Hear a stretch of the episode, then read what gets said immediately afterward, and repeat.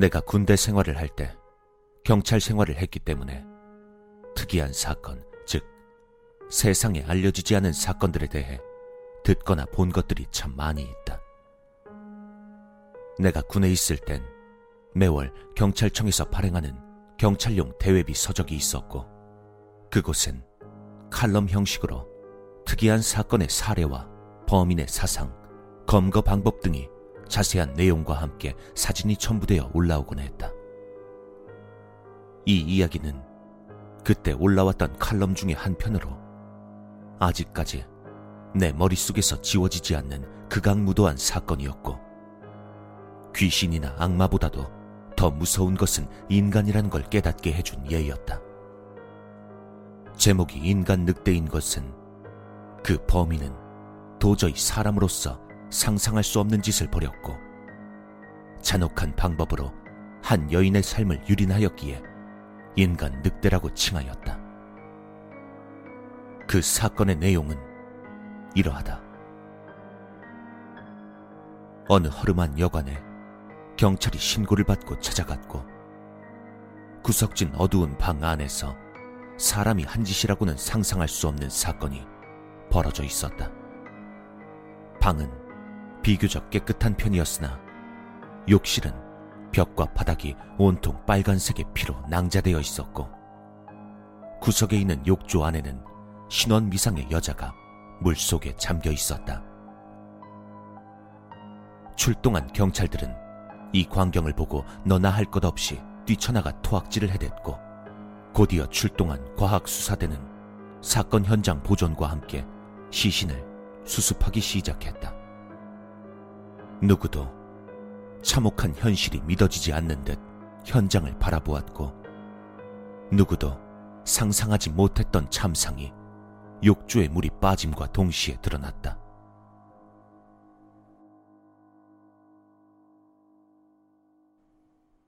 신혼 미상의 여자는 욕조 안에서 그냥 죽어 있던 것이 아니었다.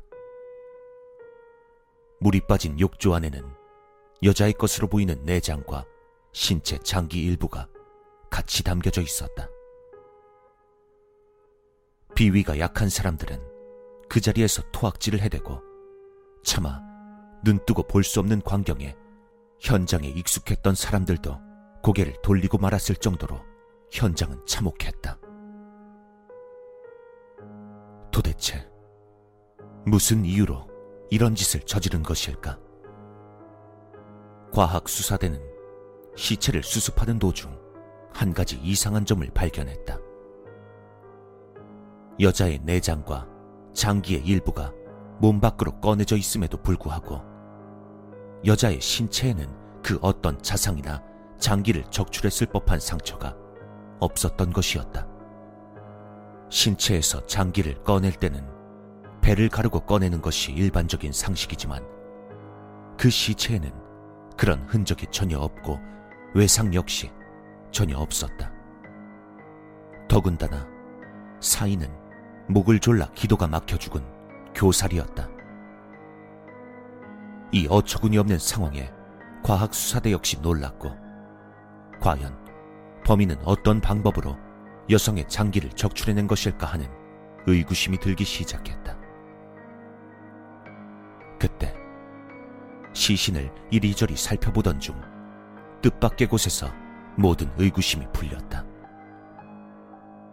그것은 바로 여성의 생식기였다.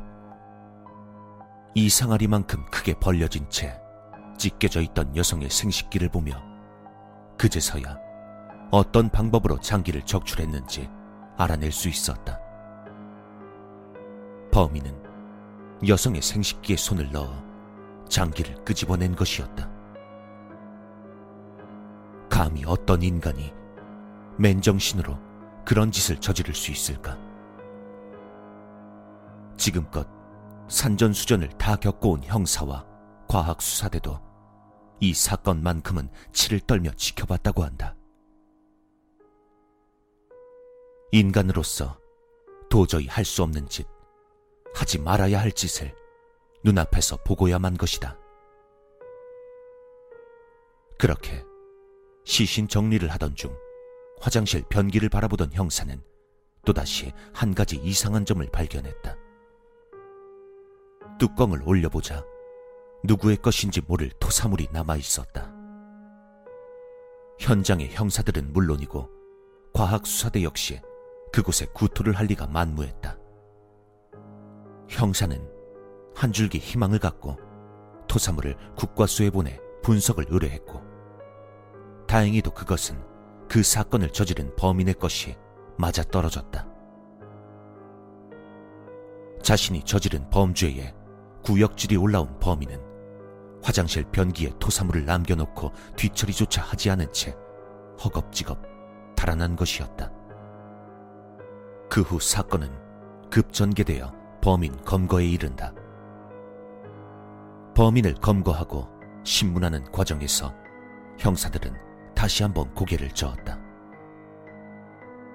범인의 범행 동기는 매우 심플한 동기였고, 과연 그것만으로 사람을 저렇게 만들 수 있을지 이해가 되지 않았다고 한다. 범죄의 희생양이었던 여자는 흔히 말하는 티켓다방의 아가씨였다. 그날 범인은 여관에 묵게 되었고 티켓다방에서 아가씨를 불렀다. 이야기를 하던 도중 여인은 성관계를 거부했고 그 말에 격분한 범인은 여자를 목졸라 죽인 후 시간을 행했던 것이다. 시간을 한 후 여성의 몸에 남아있을 자신의 흔적, 즉 정액을 처리하기 위해 여성의 생식기에 손을 넣어 씻어내는 과정에서 범인은 이성을 잃었던 것이었고 정신을 차려봤을 땐 이미 여성의 생식기가 크게 벌어져 찢겨진 후였다고 한다. 그 모습에 구토가 올라온 범인은 변기에 토사물을 남겨놓고 달아난 것이었다.